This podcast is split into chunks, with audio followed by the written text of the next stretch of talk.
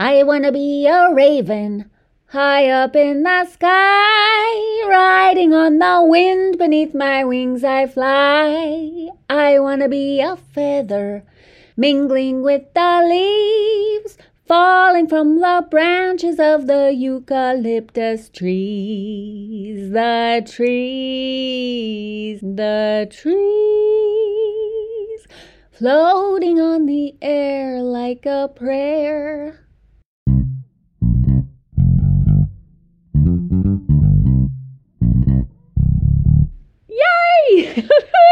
We're going solo, friends. It's going to get weird. Welcome to episode number 29 of the Jo DeVoe Show. I'm your host, Joanna DeVoe, but you can call me Jo, and I am here to uplift and support my fellow creatives, lovable weirdos, and makers of magic all by myself. Yes. That little teeny piece of a song that I sang at the beginning of this episode was my song, and it's much longer than the little bitty piece that I shared. The next verse is actually about wanting to be a mushroom, but since the last song I sang was about a mushroom, thank you for the feedback on that. Well received. I appreciate it. I gave your compliments to Steve, my co vocalist. I'm not going to totally freak you out by singing a full length song. But let me tell you, I am a weird person.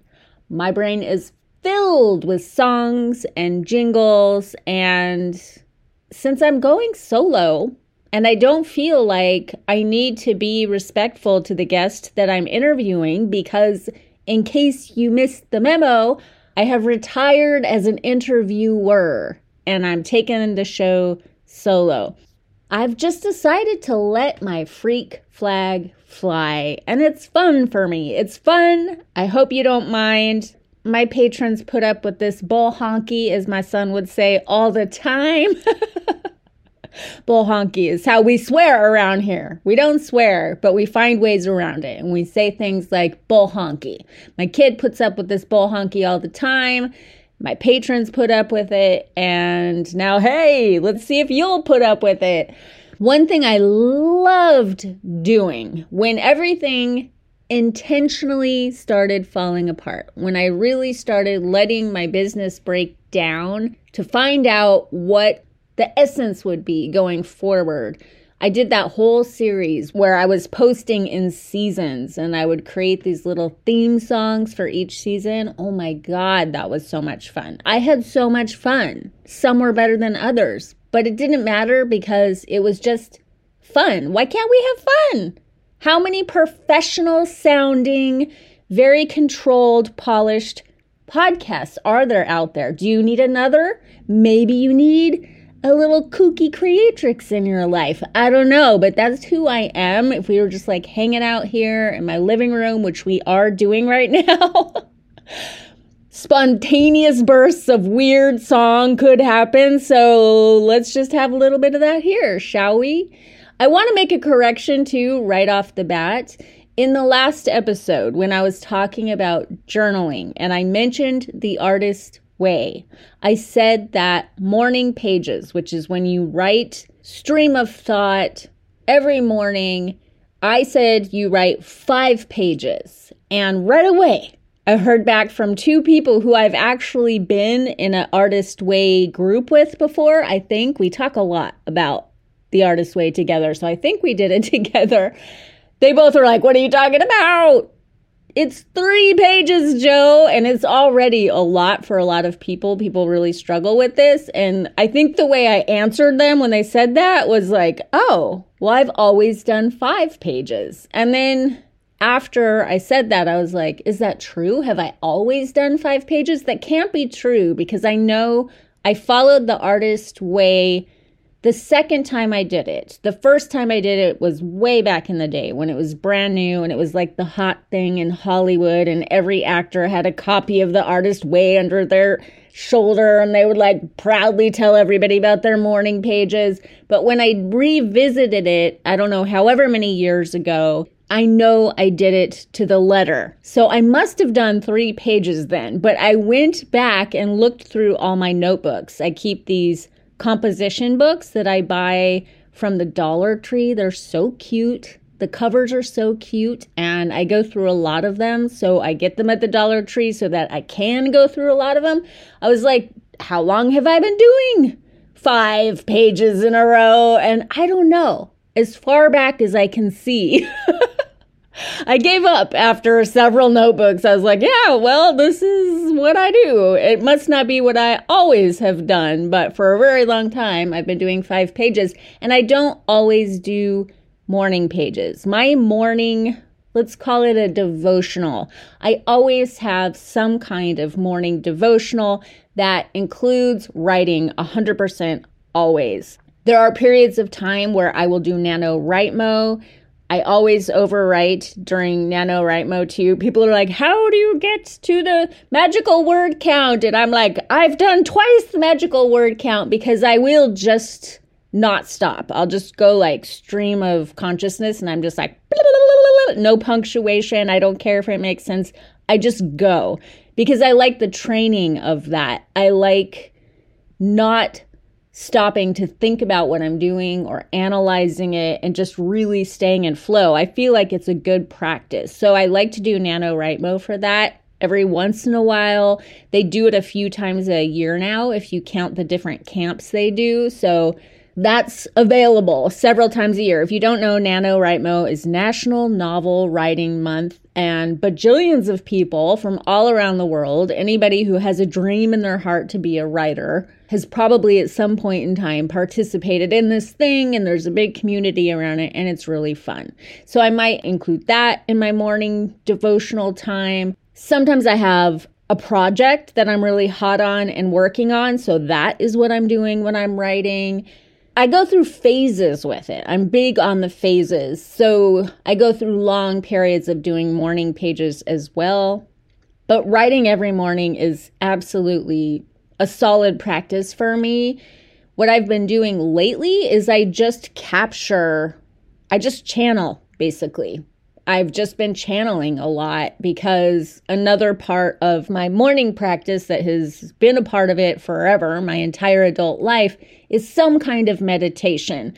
So I typically do some kind of prayer or spell work some kind of like talking to God, the universe, source, my guides, and then a receiving. And that could look like channeling, that could look like chanting, that could look like breath work, that could look like just sitting and meditation.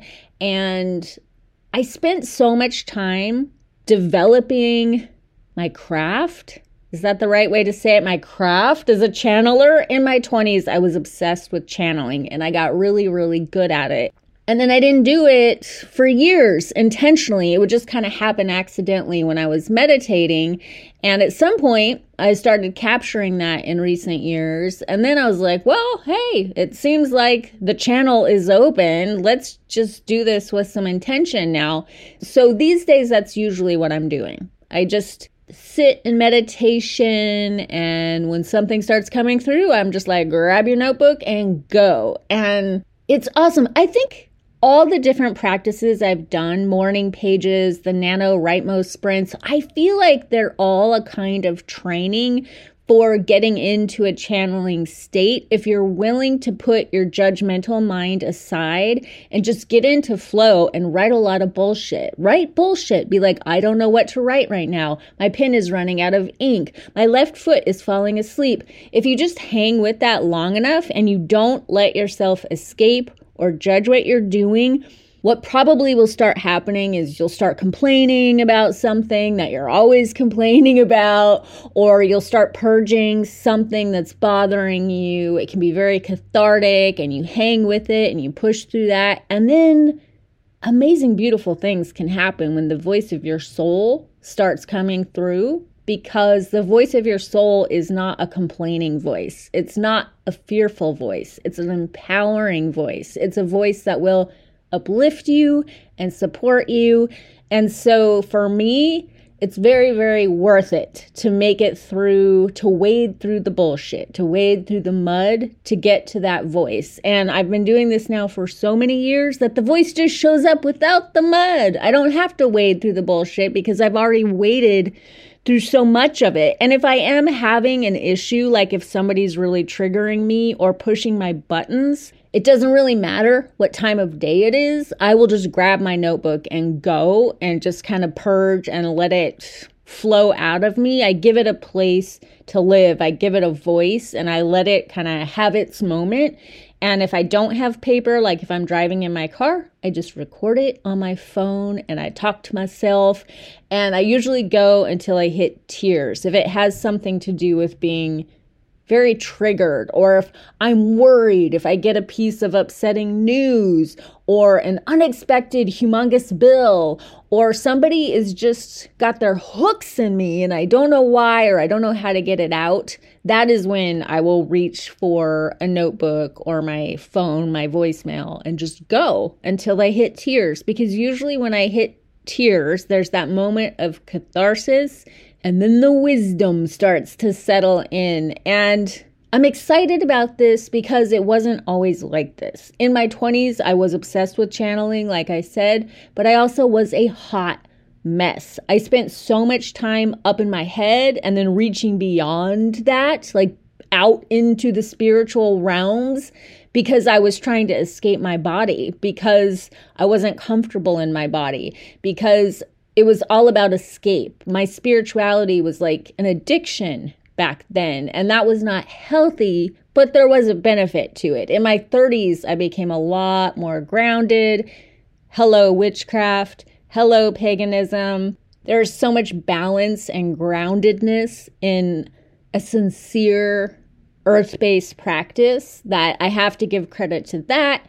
But decades is what I'm saying. Decades of practice has gotten me to a point where I'm like, holy shit, I have wisdom. I have wisdom to share. And I also, I can live from a heart centered place and be very, very peaceful most of the time. And that is amazing. If you've been listening to my podcast from the beginning, you know that this is a fairly new development. It really started happening in 2020 when the pandemic hit and my ego had one last hoorah, like one last freak out where I got into some panic creating because my income was dropping really, really fast. I'm a single mom, I have to pay the bills, and I started like panic creating a product. And it wasn't that what I was creating was not good. It was very good. I love what I was creating, but it was the energy behind it. I was in a panic and I was doing it for money, and that was not comfortable to me. And I realized I don't want to live like this. I don't want to be stressed out like this. And I let it go and I moved into this very groovy way of being. You'll hear me say this over and over and over again because it's true. This is a part of my story now. This is really what happened in the fall of 2020. And ever since then, I have been able to access that place at will because I spent about nine months after that moment of living in this very groovy, flowy place. So when I lose it, I have enough familiarity and experience there that I know I can get back to it whenever I want. Anytime I'm willing to just stop, just to pause for a minute and be like, okay, I am spinning out. I am definitely not centered right now. And I have all the tools I need to get back to a peaceful, centered place. So I'm excited to go solo with the podcast now because that's what I get to share with you. And it makes me so happy. It makes me so happy now to be able to say for sure your spiritual practice is worth it. You are practicing for a reason. No matter what it feels like to you right now, if it feels shitty, if you're really like struggling with some old trauma or you're just being triggered left and right and life is taking you on an emotional roller coaster, just stick with whatever spiritual practice you're doing right now. Stick with it. Stick with it and know that it is going to pay off and that life gets better as you get older. Your butt is as good as it's ever going to be right now. Unfortunately, gravity is going to have its way with your booty. You're going to have to do a lot of squats if you want to keep that thing high and bouncy. But the payoff is wisdom. Wisdom, my friends. And when I say wisdom, I mean peace. I mean light in your eyes. I mean a nice, calm, centered orientation to life. It's possible. I know it's possible. I've lived there for a very long time now, and I say that with absolute confidence. And I'm definitely not saying that as an enlightened being or a guru. I am not super woke. I am just a person who has, after much struggle, finally achieved a peaceful state of being most of the time, most days, and it is radical. It's a radical departure from what the first handful of decades of my life were like. And when I see other people struggling, I relate to them and I'm excited that I have something valuable to offer them. If nothing else, just the hope, just the example that you can get here, you can get here. Just keep meditating, keep doing whatever your morning practice is or whatever your mindfulness practice is, whatever witchy thing you're up to. Stick with it. Stick with it. And when it's not working for you anymore, find something that does. Just keep going. Keep going, friends. And that is not even the subject of today's podcast. That's probably going to happen a lot because I'm just going to let myself ramble and go all over the place because that's fun for me. I want this to be fun. I want it to be fun for me. I want it to be a joyful thing so that it's joyful for the people who it's meant for, so that like attracts like, and we can have a bit of fun here together. Having said that, so many people have reached out to me in the last, I don't know, however many years, asking me when I'm bringing Queen the program Queen back. It is a five week audio journey to reclaim your personal sovereignty for any women listening. That's who I made it for. I love it. It's wonderful. I used to do it live with a group of women and I ended up retiring a lot of my products, but something happened recently. Gumroad made Gumroad is where I host my different audio journeys and things like that. I'm down to two. I have Shadow Love up and I have the Magic Star up because those two kind of represented the essence of what I want to help people with magic, how to do magic that actually works. My personal formula for magic, and then how to do shadow work in a way that is not going to be scary in a way that's very gentle and self loving as a form of self love. So, those two programs have been up and stayed up for a long time, and I retired everything else. Not because I didn't love it, just because it takes maintenance to keep those funnels alive and then to continuously update the different products that you have going on and answering different questions that people have. So that was part of my downsizing. I closed an eight year coaching practice and I retired my ebooks and some audio journeys that I had. But Queen is one that I consistently get asked about, and Gumroad recently announced that they're going to be taking more money from the people who use their platform to host their digital products. Instead of like 3.5%, I think is what they were taking. They're now going to start taking like 10% plus a fee for credit card charges. And right when I heard that announcement, I immediately had a deep, soulful response, which was no, no. It was a very clear no that like came from my gut. Absolutely not. You may not have 10% of my business for allowing me to host my products on your website. It's not worth it for me. And so I knew that in the new year, I would be looking for a new platform to host my digital products. I have a new one coming out that's just kind of channeling through. I'm letting it become what it wants to become. I'm in no hurry about it, but I was like, you know, I think I'm just going to have a big blowout sale and let people get Shadow Love or the Magic Star for a huge discount, 60% off. Let's say 60% off. I will go in and I will create a 60% off code right after I record this, since I'm telling you about it now and I haven't done that yet. And the code will be hello 2023. Hello 2023. All lowercase no spaces. Hello 2023 will be the code to get 60% off Shadow Love or 60% off The Magic Star. They're both audio journeys. They're basically a series of podcasts, but they're on a specific topic, each one of them. And I figured out, it took me two days to figure out, I figured out how to get Queen published again. It was difficult because it is hooked up to an automation and I couldn't figure out how to get the automation rolling again. I could get the sales page up, but not the automation for two days, but I did it. I hung with it. I didn't freak out and I got it going again and I've tested it and it's working. So that too will be 60% off for anybody who has been wanting to do the Queen journey. It is an immersive journey. There is a lot of content there, mostly audio tracks, but also videos, PDFs, journal prompts.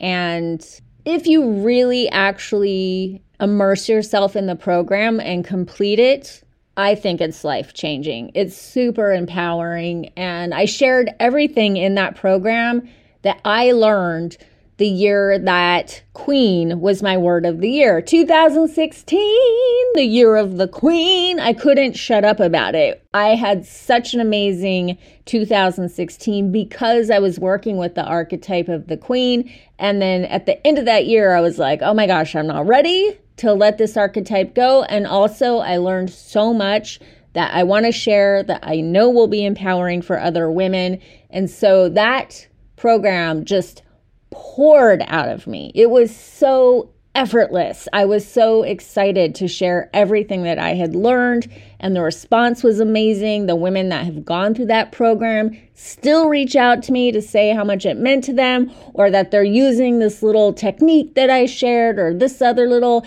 thing that I said is now all of a sudden resonating with them years later. And so I'm very proud of it. So, that too, if you put in the code at checkout, hello 2023, you'll get 60% off. And then I'm going to leave those there for people who have purchased them in the past or if you purchase them right now so you don't lose that content. I will leave them up, but in about a month, I'm going to take the sales pages down. And then at some point, I will migrate my work over to another platform. That could be for a very long time. If you've been hanging with me for a while, you know how I roll slow. I'm a slow roller. I just have very limited time. And so I tend to do whatever is really speaking to me in the moment. And that isn't usually some technical thing. I don't like wrestling with technology, which is why I'm so proud of myself for getting Queen up and running properly. It's just something I wanted to do before I left Gumroad because you've been asking, people have been asking, and I wanted to make that happen, and I did. It felt really good going into the new year having that done. I feel like I got it done on the last day of 2022. So today, I actually wanted to talk about you. And if you are a person who is working with a tarot card of the year or a word of the year, like I like to do, or a theme, maybe there's a phrase that you're working with. I just had a couple of tips swirling around in my head for how to do that. I also have a voicemail in the queue, which I'm very excited about. So I will definitely make a dedicated episode for that voicemail. And if anybody wants to leave me a voicemail to ask me a question about magic or shadow work or self love, you can do that over at speakpipe.com dot com slash the Jo DeVoe show, or you can follow the links in the show note and leave me a 90 second voicemail. And if it's a question I can answer, I will make a dedicated episode answering you, especially if it's something I think might be useful to other people. At any rate, today I wanted to talk about working with the word of the year. Most people I know do something like this. I've been doing it for years and it's been such a valuable practice. And it's an interesting practice because the people I know who do it, they tend to hang with it. I don't know if that's just because I talk about it a lot in my Patreon community, and those are the people who I know who tend to work with the word of the year. Like we check in with each other and we share what our word of the year is throughout the year. So maybe it's that community aspect that keeps it alive. So maybe that is a tip. Maybe find a community, find a best friend or somebody who you can share your word or your tarot card or your theme with so you can talk about it. It's exciting to talk about it because if you hang with it, really interesting insights can emerge. It can become a teacher for you. That's the whole point, in my opinion. And I'm such a word nerd that one word usually will do it for me, like queen. That word is a teacher. That word will show you things about yourself.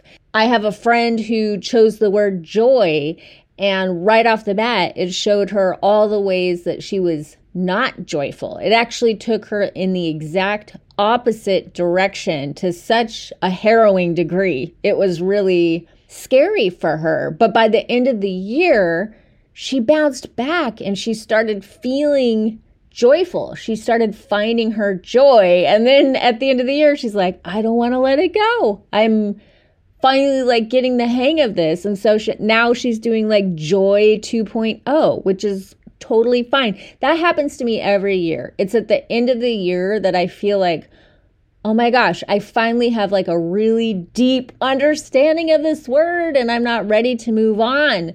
And yet I do.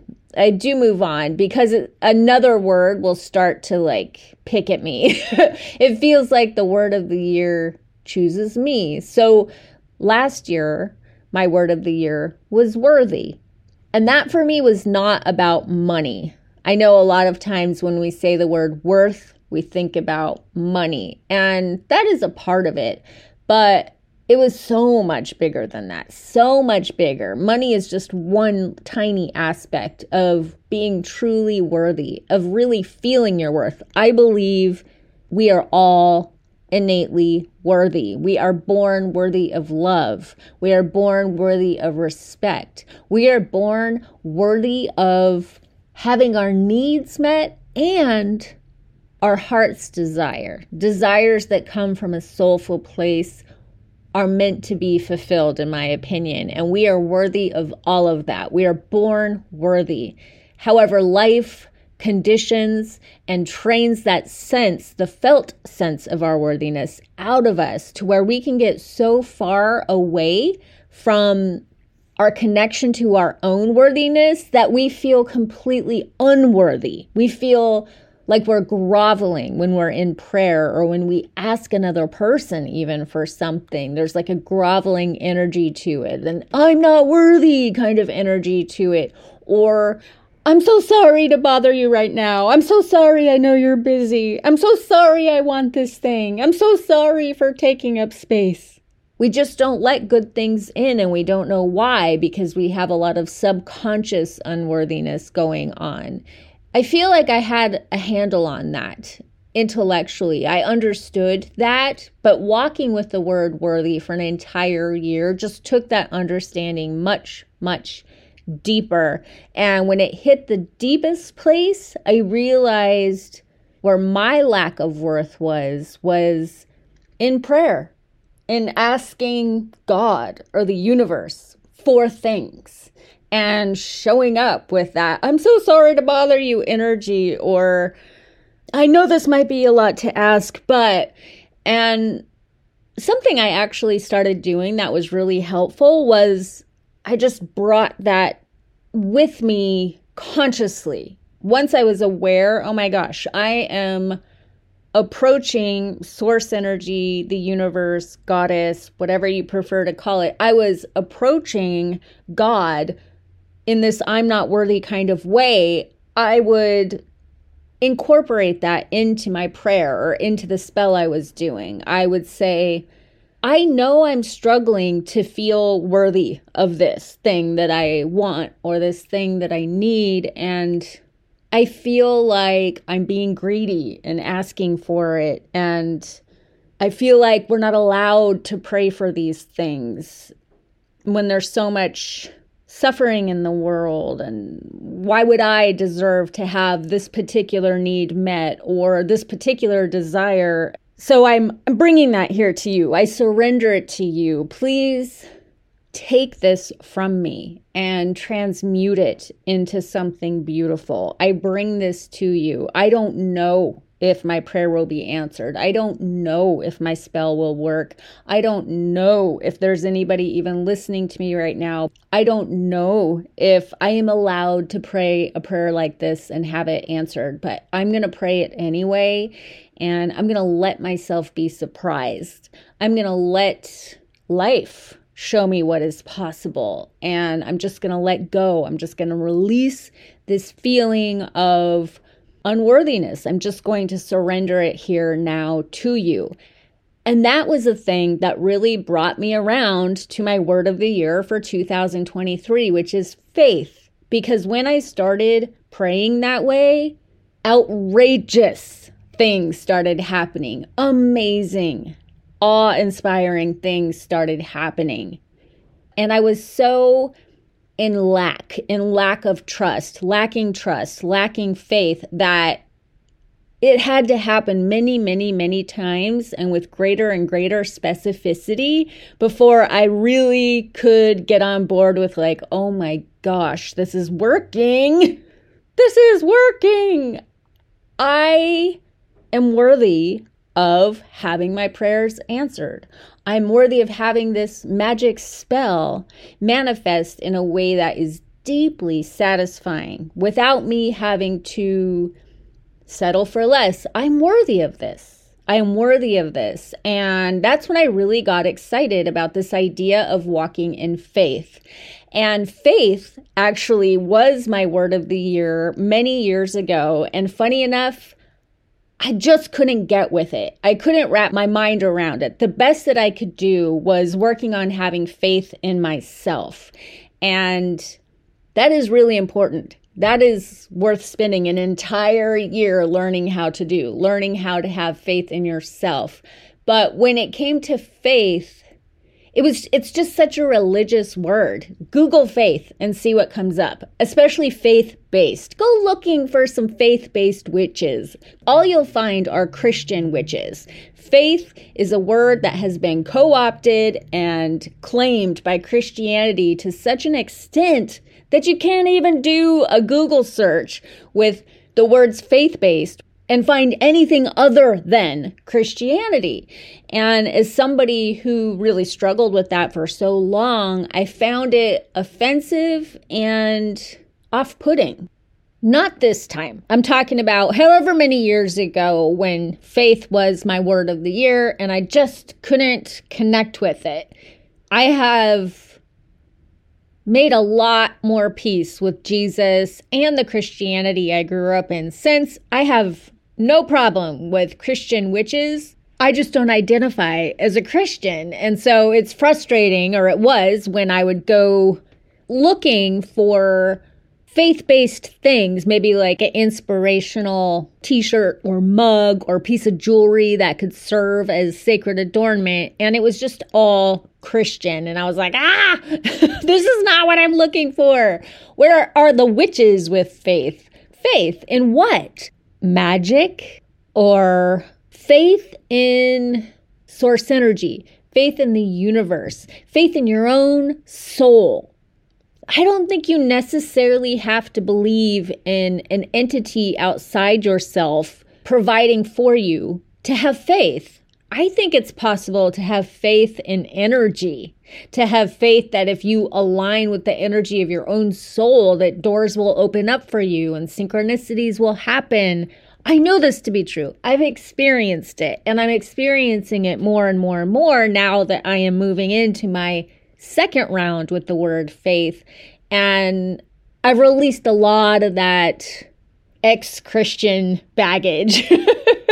I can hear a lot of Christian stuff now, and I can hear it from a more esoteric perspective, from a more mystical perspective, and actually end up feeling very defensive for Jesus because the things that are done in the name of Jesus really suck. And I don't think he would actually be condoning most of it. I think Jesus was magic. I think Jesus was a hippie. I think Jesus was a magical hippie, and he definitely would not be down with the far right gun toting, fire and brimstone that is so prevalent in today's society. I believe Jesus was trying to teach the world about love, the power of love, the power in loving your neighbor as yourself, and the understanding that any miracles that Jesus could do, you also could do, and that the secret is in your heart. The secret resides in your heart, and you carry it with you everywhere you go, whether you have realized this or not. It is there waiting for you to awaken to this very simple but profound truth. There's my little sermon on Jesus, friends. Still listening? Raise your hand. And and funny enough, the Christians I know, which is everyone in my family and everybody I grew up around, they have incredible faith. They have inspiring faith. They pray for shit and it happens. They have no doubt in their mind that their prayers will be answered and it is a wonder to behold. They're amazing. My mom is a badass. I still call my mom if I need someone to pray for me because she's got the power of prayer. She is so deeply convicted and in belief with it that I guess I, for a long time, had more faith in my mom's ability to have her prayer answered than I did my own.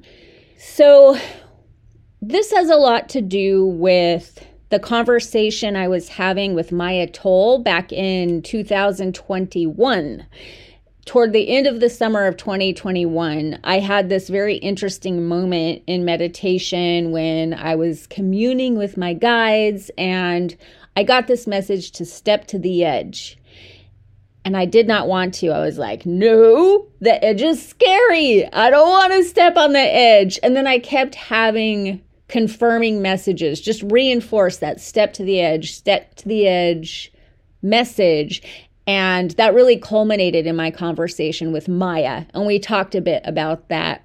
And so that was really on my mind for a long time this idea that I am being called to step to the edge. To me, that means walk in faith, walk into the unknown, take a leap, take a dare, take a risk.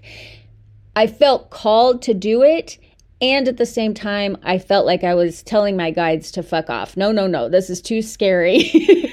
And this is something that I do with my guides. They know this about me. They know that I'm going to be like, no way. And they will persist and persist and persist and wait me out and win every single time to the point where now I know that's going to happen. But I'm like, you know what?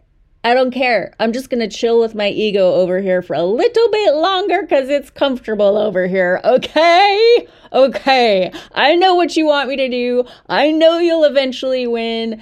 But right now, I'm just going to hang out over here. So. that is all to say that is what brought me around to faith as my word of the year. And funny enough, going into the new year last year, the new year for 2022, I bought myself a necklace. It's a little glass globe and inside it's a pendant that's like a little glass globe and inside there's a mustard seed because yes I grew up in Christianity and when I think of faith I think of Jesus saying that you only need the faith of a mustard seed to move a mountain. So the word faith has been swirling around me for a while, and I bought this necklace and I wore it a lot in 2022. And I'm really into sacred adornment. Just about every piece of jewelry I have has a purpose and a deep meaning to me, whether I bought it with an intention in mind or a purpose or meaning just kind of organically bubbled up from owning it. I love natural stones, by the way. I'm not a fan of like synthetic materials in my jewelry. I like things from nature. I feel like they have a special energy and that that energy really lends itself to a piece of sacred adornment, which for me is jewelry. For you, it might be a tattoo or it might be the makeup that you put on in the morning, the costume that you wear. At any rate, faith. I recorded a little segment early in the morning on faith and my experience of faith, and I will insert that here. But before I get to that, let me make this about you and say that here in the Northern Hemisphere, we are right in the middle of winter. It is winter. Look around you. There's probably snow or rain. It's probably cold outside. And so this is a very interesting juxtaposition against Happy New Year and everybody setting New Year resolutions. The season doesn't really lend itself that way in terms of taking action.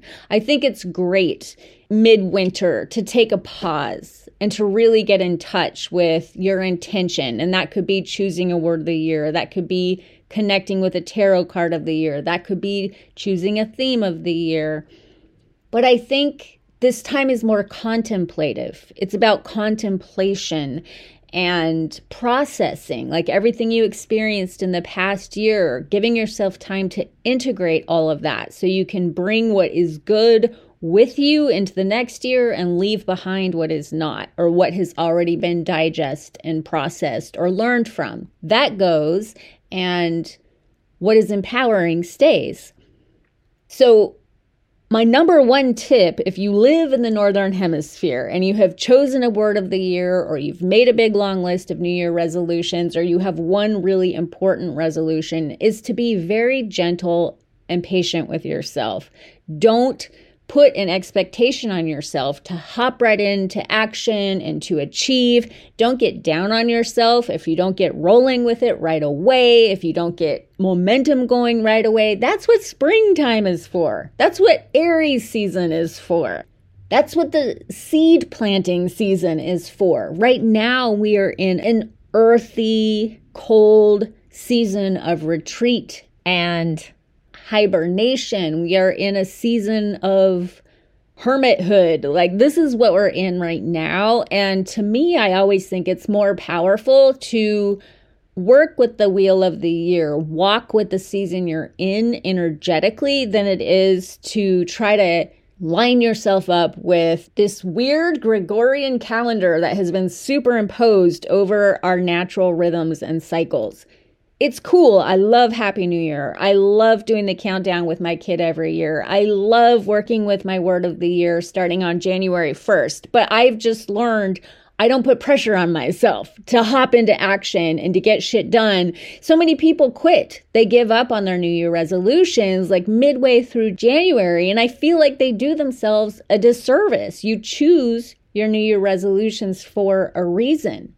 it's important to you. You want to change something about your life or you want to experience something new, and it's important enough to you to make a big deal about it at the top of the new year. And so, what working with a word of the year or a theme or a card can do is support you and sustain you throughout the year and remind you this thing that you chose or this thing that chose you it's meaningful to you, it's important to you, and you are worthy of going on that journey and experiencing all the ups and downs of it, the ebb and the flow. And if you have not yet chosen a word of the year or a New Year resolution, like my friend Sarah Jackson, shout out to Miss Jackson, Cool beans, cool beans. I happen to love the Chinese New Year, the Lunar New Year, because I live in Los Angeles and our city, particularly the part of it that I live in, celebrates Chinese New Year with decorations and parades, and you really get into the spirit of it. Spring comes here so early in Los Angeles that there's just something about the Lunar New Year that has always resonated with me for as long as I've lived here. So I love that. I love that. You might be more of a person who's into planting seeds in the springtime. Imbolc, Candlemas, that's still a time of darkness. We are lighting candles, we are clearing cobwebs, we are looking forward, and that could be a time to get really clear on your intention if you haven't yet, or to reinforce the one that you started on January 1st. But just see where your natural energy takes you, see where inspiration takes you, and don't have some fiery, go do, be capitalist expectation on what's going to happen. Let yourself be surprised. Let your word of the year be a teacher. Let it show you who you are. Let it show you what it has to offer, and that can take time. I'm very into this idea of the reticular activating system. I say this idea of because the reticular activating system is a part of your brain that is responsible for many different things. And what it's usually talked about being responsible for is your ability to focus. And this is something that is talked a lot about in the law of attraction community or the manifestation community. And there really is something to it. You can program your own mind to focus and to generate synchronicity because I think of the Seven of Cups card. If you look at the Seven of Cups card in a typical tarot deck, you'll see a figure, a man, a woman, standing before seven different chalices. And in each chalice is a different something. It's a choice. To me, this person is standing in front of the choices and the opportunities of life. And I feel like all choices and all opportunities are presented before us at all times, much like the Seven of Cups card. And it's about what you're focused on. It's about how your reticular activating system has been programmed that will dictate which cup you choose, which chalice you drink from. And I love in this card that there are a few cups that look scary, they look bad, and there are a few that look fortunate and abundant and good. And I feel like life is like that. I feel like there is so much negativity in the world, there is so much positivity in the world, and it depends on how you are wired or mentally oriented in terms of what you will see and what you will experience. So I love to use January as a time for programming my reticular activating system and really showing my subconscious mind this is what I want to focus on now. So you can do that by meditating. Let's just talk about a word of the year instead of me having to constantly be like, or a theme, or a tarot card, or a set of resolutions, whatever it is for you. You meditate on your word of the year. You contemplate your word of the year. I love to go over to Google and look up the etymology of my word of the year, which will show you the history of the word. There are some fun surprises that are in store for you often when you go down the etymology ra- rabbit hole. I find it very interesting. You can just Google it in general to see what other people are saying about that word. You just kind of obsess on it for a moment, for some time. You can do a ritual, a commitment ritual some kind of reinforcement of your commitment, something that marks this word as being important to you and imprints on your subconscious mind that this is important. Again, sacred adornment can be amazing for this. Amazing for this. Get yourself something that you can see and interact with, or touch, or even smell like an essential oil or a perfume that really represents your word for you, put it on every morning and use that as a reinforcement. Use that as I am walking in faith this year. I know somebody who was working with the word resilience last year, and life really took them through it and taught them what resilience means. And so this year they're working with the word gentle. So maybe if you're working with the word like gentle, you would choose a piece of jewelry or a fragrance that feels very gentle to you. And every time you put that fragrance or piece of jewelry on, you just say the word gentle.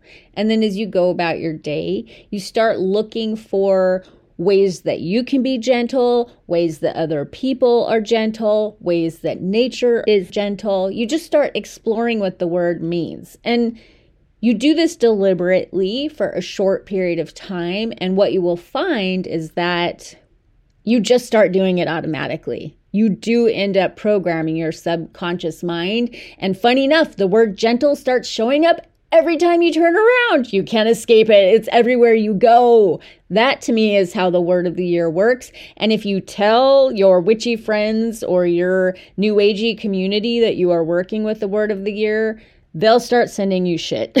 they'll be like, oh, look, Faith, this reminds me of you. I saw this article on gentleness, or look at this t shirt that says the word gentle on it.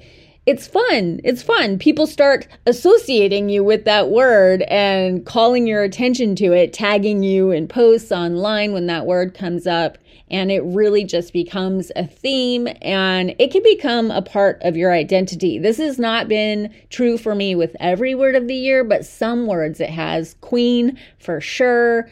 Groovy, a hundred percent for sure. My year of grooviness will be with me forever. I learned how to be groovy in the year of grooviness. And it was such a fun one when it came to me.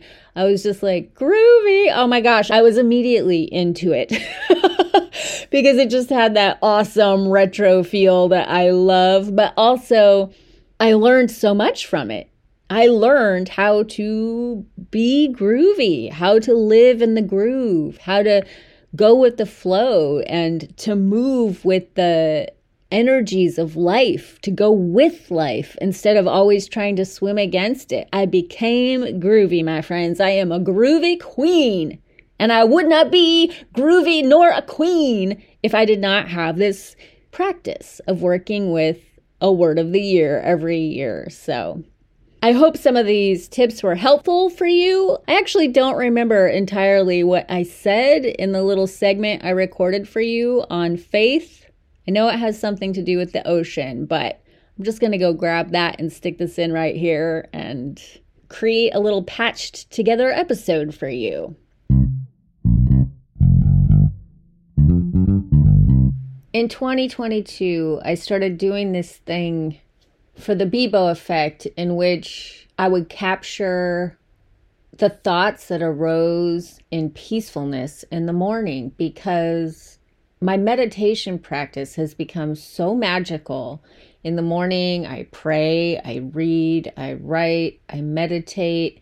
It's very quiet. I get up early before the neighborhood is up when it's still dark outside and what comes through feels like channeling. I often tweet from this place. I will just hop on Twitter and say a thing and then go. I don't look to see if anybody's messaged me. I don't look at the trends. I don't see what's happening. I just hop on and capture the moment and then leave. And I love those tweets. I feel like I need to gather them up into a little book one day because they don't feel like they're for me they feel like they're coming from someplace beyond me, the place that I can reach when I am receptive, when I'm in a receptive place. And I think all the energy I invested in channeling in my 20s set a tone for me. It set, it, it created a relationship between me and this mysterious place, spirit, soul and so it really started with tweeting in the morning, like capturing those moments. Before this year, I would have just put that down in a journal or a composition book, but then those journals and composition books, they just lay around and nothing really comes of them in terms of sharing it with other people. And so it brings me a lot of joy to be able to capture something like that, or it kind of feels like dictation, like I'm taking down dictation from spirit. It's fun to be able to share that with other people because then it feels purposeful, it feels useful, it feels like something's moving through me that might benefit someone else. And so from tweeting, I started just capturing these little moments that I would then weave into later episodes of the Bebo effect. And one thing that I was thinking about here, it's the last day of 2022 and it's raining and I'm laying in bed. I have fairy lights wrapped around this mirror that faces my bed and next to me I have an essential oil burning, lemon and lavender. I have my prayer candles lined up in the window and a wall of windows and it's just so gorgeous and I was just reflecting on the year and thinking back to this moment that my son and I had in Hawaii. Oh my gosh, and now there's a hummingbird looking at me through the window. That is so cool. Yay. Hello, hummingbird. I see you. So every year, my son and I, we take a birthday trip together. I am a single mom and a solo entrepreneur. So this is a big deal for me financially. I save all year long and plan for our trip all year long. And every year we go someplace different. And the point is well, it's to have fun and explore and experience the world together, but it's also to stretch my comfort zone because traveling as a single mom with an adult who is noticeably, profoundly autistic is a vulnerable position to be in because, you know, me with my little spaghetti arms, can I defend us both if somebody comes after us? I don't know. I certainly will try. And I do have that mama bear thing that kicks in if I feel threatened. So, this is an opportunity for me to expand that way and to expand financially and to expand the possibilities for my life, to not say, I am a single mom and a solo entrepreneur, therefore I cannot afford to do this, but to say I am a single mom and a solo entrepreneur and I can do this. I can do this. Watch me do this. Watch me do this and know that if I can do this, you can do this too.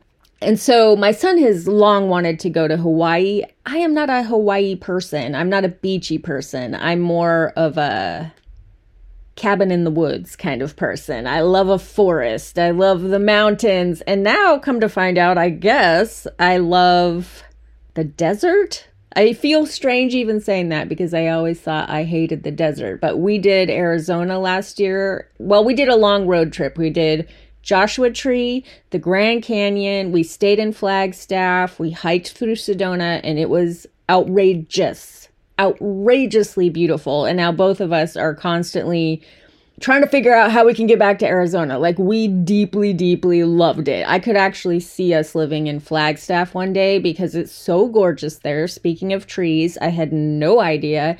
And it's so close to the Grand Canyon on one side and the Sedona on the other side. And it's just so charming. I was blown away. I had no expectation. It was incredible. Well, this year was not so much, not so incredible. We chose to go to Oahu because money was tight and because I wanted to do a really walkable trip with a lot of touristy things nearby because that's the kind of stuff I wanted to do with my son. When we got off the plane and took the cab ride down the freeway into Waikiki, it was so ugly and depressing. And there was so much oppression and poverty and sadness on the streets that that was like our first impression. And then we ended up having a very scary run in with a local, and it was just all unwelcoming. It felt scary and dangerous and not beautiful. Um, so I really had to make the effort to seek out beauty on this trip and to make it special. You know, I saved all year. My son had been looking forward to this. And so we did find ways to make it special. But the one thing that I wanted to share here about it is the thing that's always going to stick with me. The most beautiful part of this trip is we went way out to the furthest lagoon from civilization that we could walk to. And then we waded out into the water together, which was gorgeous and warm. And every night we did this at sunset. So it was outrageously beautiful. The colors of the sunset, the air was like perfect. It wasn't too hot, it wasn't too cold. It was just perfect. Same with the water, just the most perfect temperature, so comfortable. And in Waikiki, you can walk out very far into the ocean and it's still shallow. So you feel fairly safe. And what we did is we floated on our backs and we would hold hands or we would just float side by side and the water held us. It's so salty and so buoyant and gentle that the first time we did it, I just started crying because there was all this tension from our flight, the travel, that weird entry into Waikiki, and I just had stuff to release.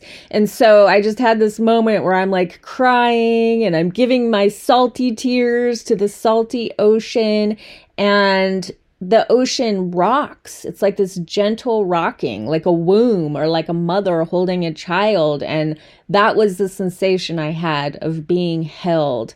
And I had this really deep, beautiful experience of being held by life and how beautiful it is to surrender and let yourself be held and know that life will hold you. And that is a very hard thing, I think, for most of us to do most days to have that kind of faith that if you let go, life will hold you. Will it? Does your experience say that it will? I don't know. I'm not I'm not making a promise to you. I'm just saying that in that moment I felt held and that is something that I have been able to access again and again and again.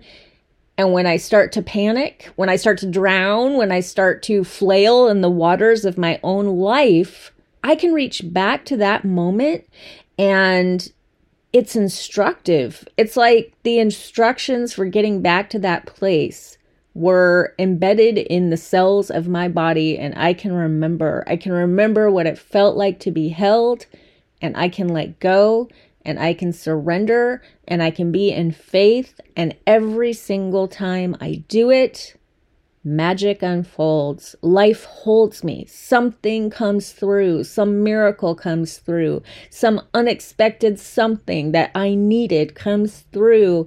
And I I'm so excited about the future. I'm so excited about 2023 and working with the word faith because I'm looking forward to practicing this. I'm looking forward to practicing it. I've had enough experience with it now that I feel that my faith has really developed, and yet it's still surprising to me. It still takes my breath away when it happens, when I surrender and I let go and life holds me. I'm just in absolute awe. I just still, I guess, have that doubt in my mind like, is this real? Can life really feel like this? And then life always says, yeah, it can. Let me hold you. And that to me, at this point on my journey with faith, that's what faith feels like. talk about groovy. That little track that I've been using as a clip to separate these different segments, it is called Bell Bottom Bass, and it's just free on my Mac. At some point, I need to get it together with some kind of theme situation. I don't know what that will be. Right now, I'm just having fun playing around and feeling my way into this new solo situation. I hope you all are loving it. I'm loving it. I'm having fun so far. I've got a lot of ideas, things that I want to talk about in 2023, and I'm really excited just to step to the edge and walk in faith with you. Find out what you want to know. Actually have an ongoing conversation with you. So if you want to ask me something, again, I say go over to speakpipe.com slash the Jo DeVoe show and ask me what you will. If I feel like I have a good answer for what you've asked, and if I feel like it's something that could apply to a lot of different people and be helpful to a lot of different people, I will be more than happy to make a dedicated episode. If we get into a situation where I'm getting a lot of voicemails, which has so far not happened. But should we get to that point, I'll just do massive long episodes in which I answer multiple questions in one go. And we'll do that for as long as we can. And then just a couple more thoughts on the new year. In my experience, people tend to have greater results and an easier ride along the way when they move toward what they want rather than away from what they don't want if you're judging yourself, if you're having a hard time breaking a habit or getting out of a toxic relationship and focusing on that, focusing on what you don't want, hasn't been working for you, try focusing on what you do want. Try to put your energy into discovering what your heart wants. Maybe do some journaling, maybe do some meditation, spend some time out in nature, and get very, very clear on what your heart wants now. And you'll know what that is when you feel excited, when you're energized by it, when you are uplifted. Go with it. Whatever that thing is for you, whatever gives you energy, go with that and let that pull you forward instead of trying to constantly push yourself forward and get leverage on yourself. Instead of trying to break a bad habit or change something about yourself that you don't like, focus on what you do want to create more of or developing a positive skill of some kind. Throw yourself into that, and your whole orientation to life will change. You may even find funny enough that the habit or pattern that you wanted to lose that it naturally starts to fade away as you build greater confidence or self-love or simply because you have placed your focus elsewhere. And I highly recommend focusing on the practice, focusing on the process rather than the result you want to create that was such a radical paradigm shift for me when I started focusing on process instead of obsessing on the result.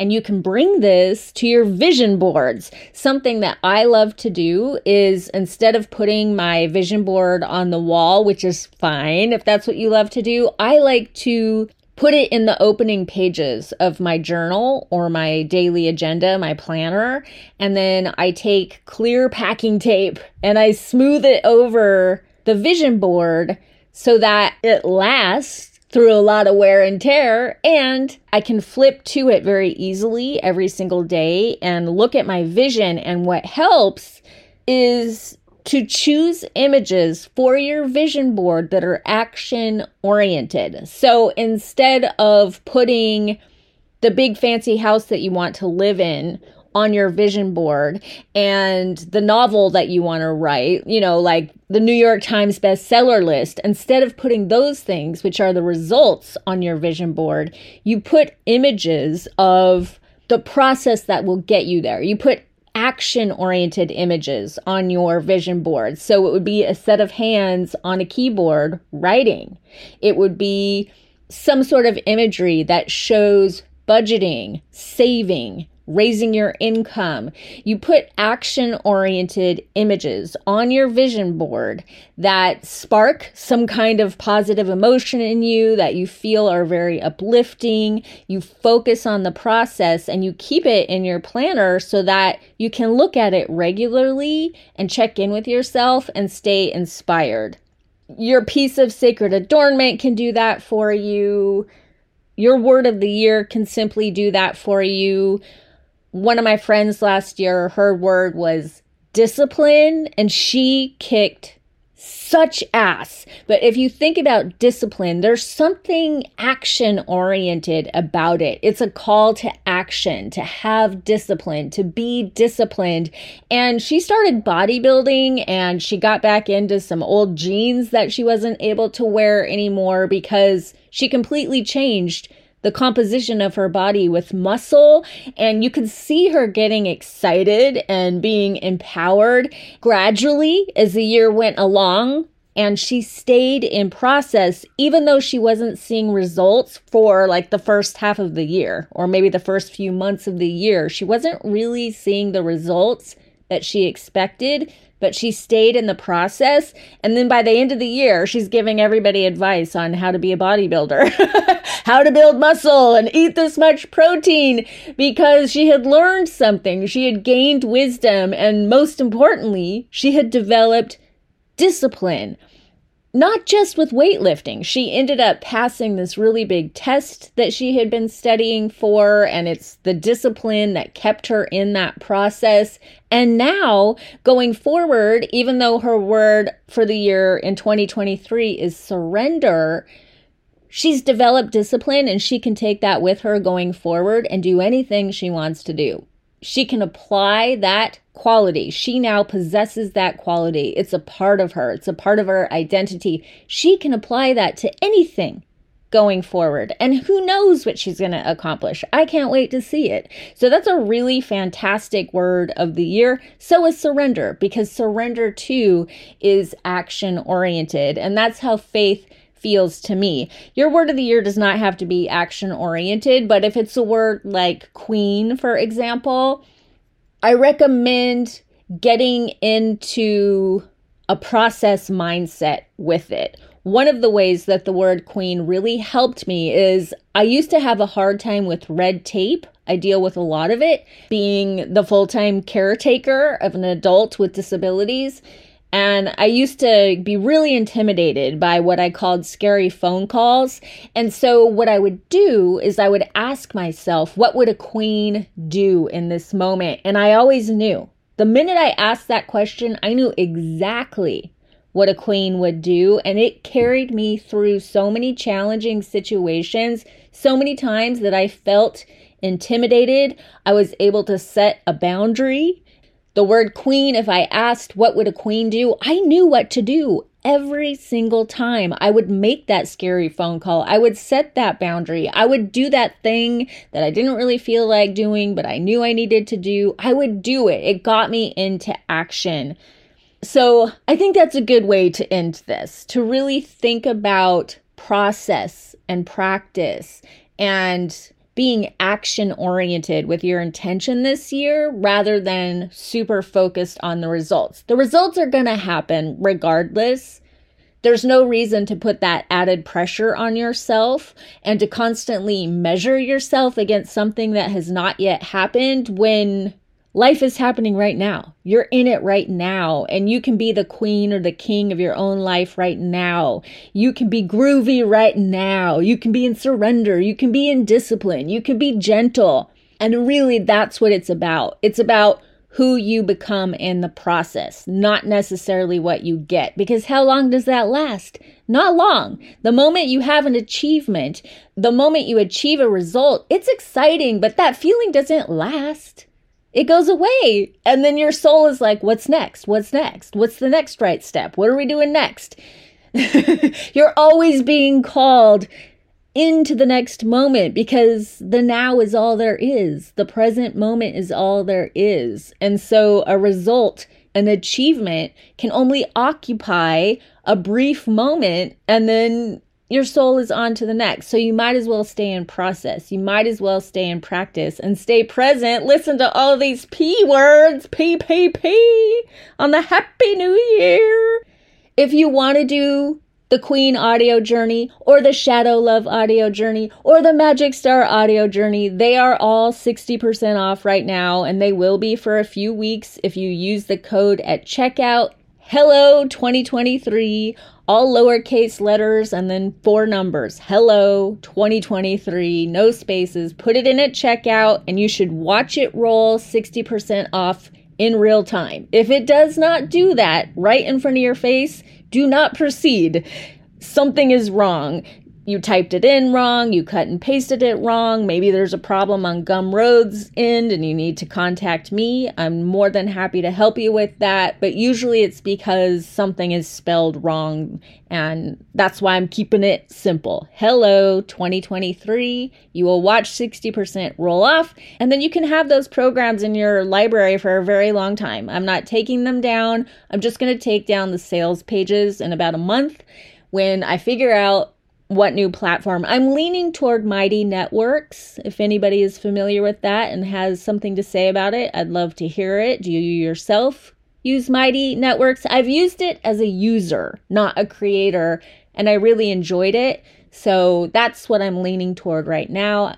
And I have something new coming down the pipeline, like I said, so I will get that up first because that's what I'm excited about. And then I will figure out how to migrate the other offerings. And there probably will be a period of time where they're not available at all, which is why I'm going to be a very good biz witch and promote the hell out of this so you all know this is your chance to get these audio journeys before they go away for an indefinite period of time. I don't know how long that will be, but Again, technology is not like my super favorite thing, so it could be a while. I hope y'all are having a fabulous day and that 2023 is absolutely magical for you. Until we meet again, always remember life is change, change is magic, magic is life, and the journey is the creation. Much love to you. Peace.